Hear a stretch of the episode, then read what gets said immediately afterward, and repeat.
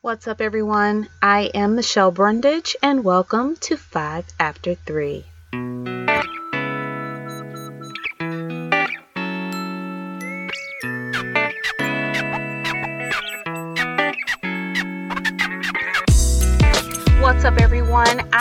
Michele Brundidge, your official host of 5 After 3, the podcast. Thank you so much for joining me yet another week. Despite all that is going on in the world, I appreciate uh, that you are coming back every single week and lending your ear. If this is your first time, welcome. This podcast is specifically designed for those who are looking for their next best level of success in family, leadership, entrepreneurship. Um, and we do this by discussing a variety of topics, which results in, in tips meant to encourage, motivate, inspire you. So if you're a single mom, you're a college student, you know, you're a dad who's looking to move your family to the next level in business, um, this definitely is the podcast for you. So, you know, the episodes, um, with the exception of special commentaries, um, the episodes are not meant to be super long and, you know, take up your whole day, but it does give you what you need. And today's topic influencer responsibility. So, if we are being honest, I went back and forth with the title of this episode because I toyed with the idea of actually naming this leader responsibility versus influencer responsibility. I was kind of in a state of confusion a little bit because most people don't see or agree that being an influencer is an actual job title. But the truth of the matter is that over the years, this quote unquote job title has become official.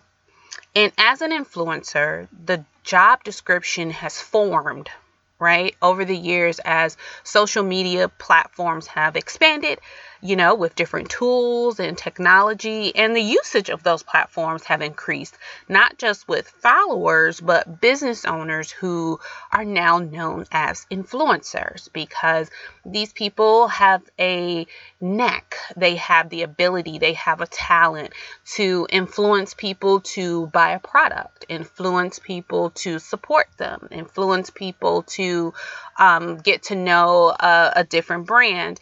So, you know, in my opinion, I think it's a justified t- title right? So, although influencers don't have kind of like the corporate structure, meaning like they don't have an HR rep, they don't have a director to report to, et cetera, et cetera, but they still hold a position of leadership to those who look up to them. So, the reason that brought about this whole episode, and as you guys know, when I am um, recording these episodes, you know, it comes from my own experiences as a business owner, as a mom, you know, as an aunt, you know, as an entrepreneur, you know, et cetera, et cetera. And anytime that I have these experiences or I come across these events, so to speak, I want to write about it and I want to share it because I feel like I kind of get my feelings out um, that way, if you if you want to call them feelings or my opinions. Um, not that anybody cares about them because it's simply an opinion, but it's still my opinion, right? So recently, a pretty well known influencer, someone who I follow and I still follow, um, was asked by a follower if she would be her mentor. Now, apparently, the way that the follower asked really did it in a quote unquote wrong way uh, because the influencer felt compelled enough to post it on Twitter and included, you know, her ill feeling about the request or how the request was made. Unfortunately, the posting caused a severe backlash as the influencer received tons of comments advising her of the error in her ways for the most part.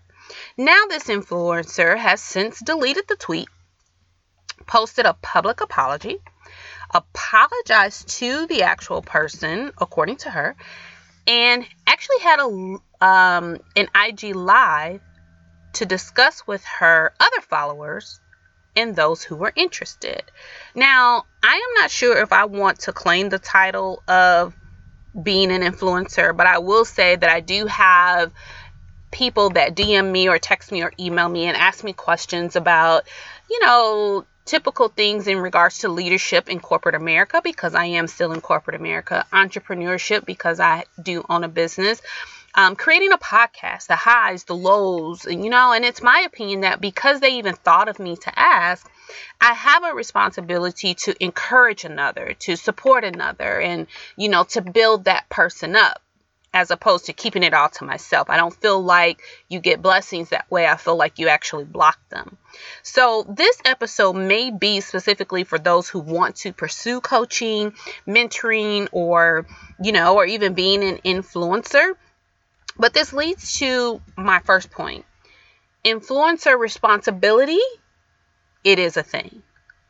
So it's funny because I have taught my daughter, who um, is an only child and she is now officially a college freshman, that um, she has the responsibility to help those students after her and even her cousins who are younger than her, she has a responsibility to help answer questions according to her experience. So to me, it's kind of the same thing, right? As influencers who say that we want to quote unquote make a difference, you know, quote unquote hashtag women supporting women, we have a responsibility to do what we represent or do what we flaunt. This creates loyalty and people who believe in your brand will reach out to you. So this leads to point two. Remember that it's an honor for someone to reach out to you and request your help. Yeah, I said it. It's an honor because that means that that person thinks that much of you that you could actually help them be something great. You could actually help them reach their goals you know it says that through videos through ig posts or through you know your youtube channel that they trust what you are saying. And after having met you uh, i'm sorry after having never met you they trust you right? And we have to be careful not to abuse that right? We are internet celebrities you know you can be called that right? And i feel like we forget that we're still who we are. For instance, I'm still Michele at the end of the day. So, my third point is don't hide behind the apology. An apology is good, and I believe, as someone who has been hurt, that you have to allow the person who hurt you to apologize to you. Not for them, but for your own sanity after an apology, and, and of course, this means if it's true and it's sincere, you must go over and beyond the call of duty to ensure that the person you hurt is okay. In this situation, the follower, you know, could possibly have been damaged. Okay, wait. I may I, I may be a bit dramatic, maybe embarrassed or humiliated. But my point is, they may never ask for help again from someone who is deemed to be a professional in this era. Now, I believe that this influencer certainly learned a lesson, but there was another lesson that I believe should be mentioned for all, which leads me to tip four be humble. When starting a business, we have all started from somewhere, and most of the time, we started with nothing. We started with just an idea. We created a plan and truly learned from trial and error.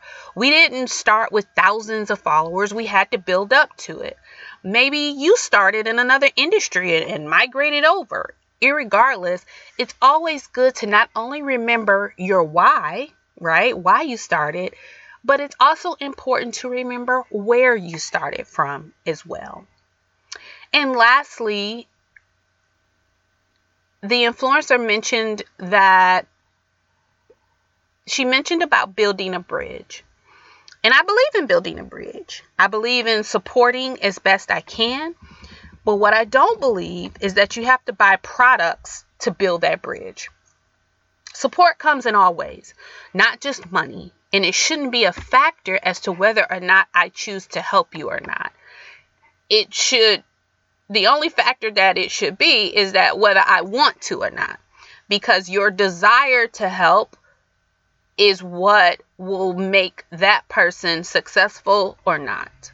So, building a bridge, you know, you can do it in other ways by learning, by participating, and supporting the best way that you can as a follower according to what the influencer allows, you know, and I mean, you know, DMs, chats, emails, you know, et cetera, et cetera.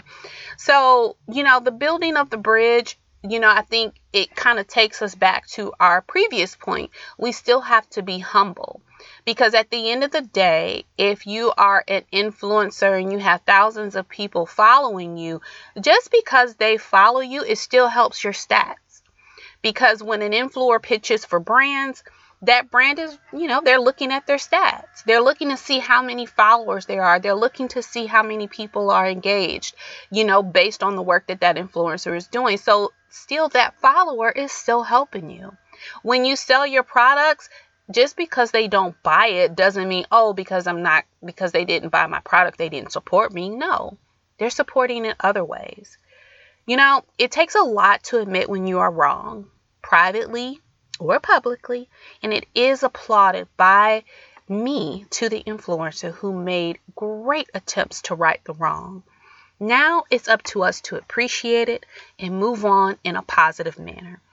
And in the words of Paul Boyce, I think that's how you pronounce his name, forgiveness does not change the past, but it does enlarge the future. Guys, I'll see you next week at 5 after 3.